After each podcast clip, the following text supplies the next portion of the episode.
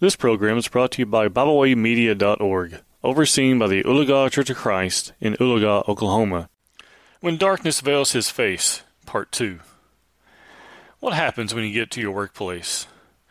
Do you have a cup of coffee for you that's waiting to be poured, or do you have a boss who's waiting for you to get in and get started with your work? Do you have a long day ahead of you of tasks that need to be completed that, in the mind of maybe your coworkers or your boss, simply cannot wait?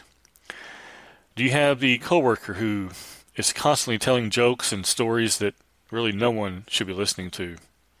Or perhaps you have that fellow employee who is constantly trying to get you to go out with them on the weekend and to hang out and do things and be involved in activities that no Christian should ever take part in.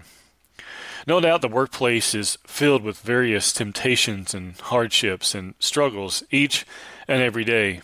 Sometimes those things are dealt with in a car on the way to work, and you try to prepare yourself for those things.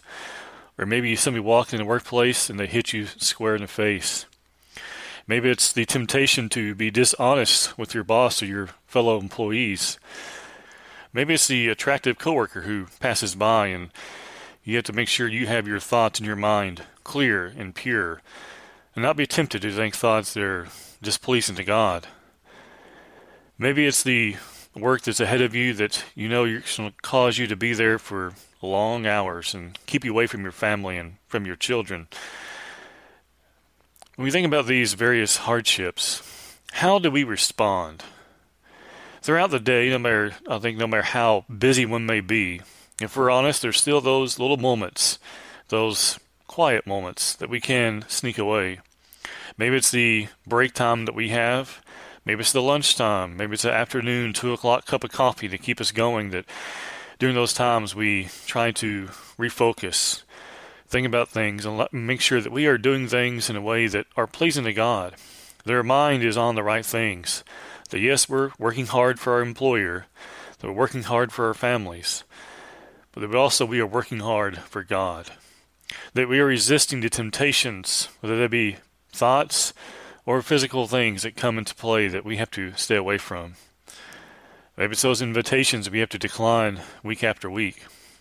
But we can take those little moments we find during the day to go to God in prayer, to open up our Bibles, or, because we're in 2021, open up our phone and read through a few sections of Scripture to encourage us. Maybe we turn on a quick podcast like this one to try to find encouragement to help us remember that we are not alone in this world. When it comes to battling temptations as a Christian, we are definitely not alone. I've done some mission work over the years, not a whole lot, but I have done some, gone to different places. And what I've seen is that mankind's problems are the same everywhere. It doesn't matter if you're in Mexico, if you're in Fiji, if you're in the Marshall Islands, wherever it may be, our struggles are always the same.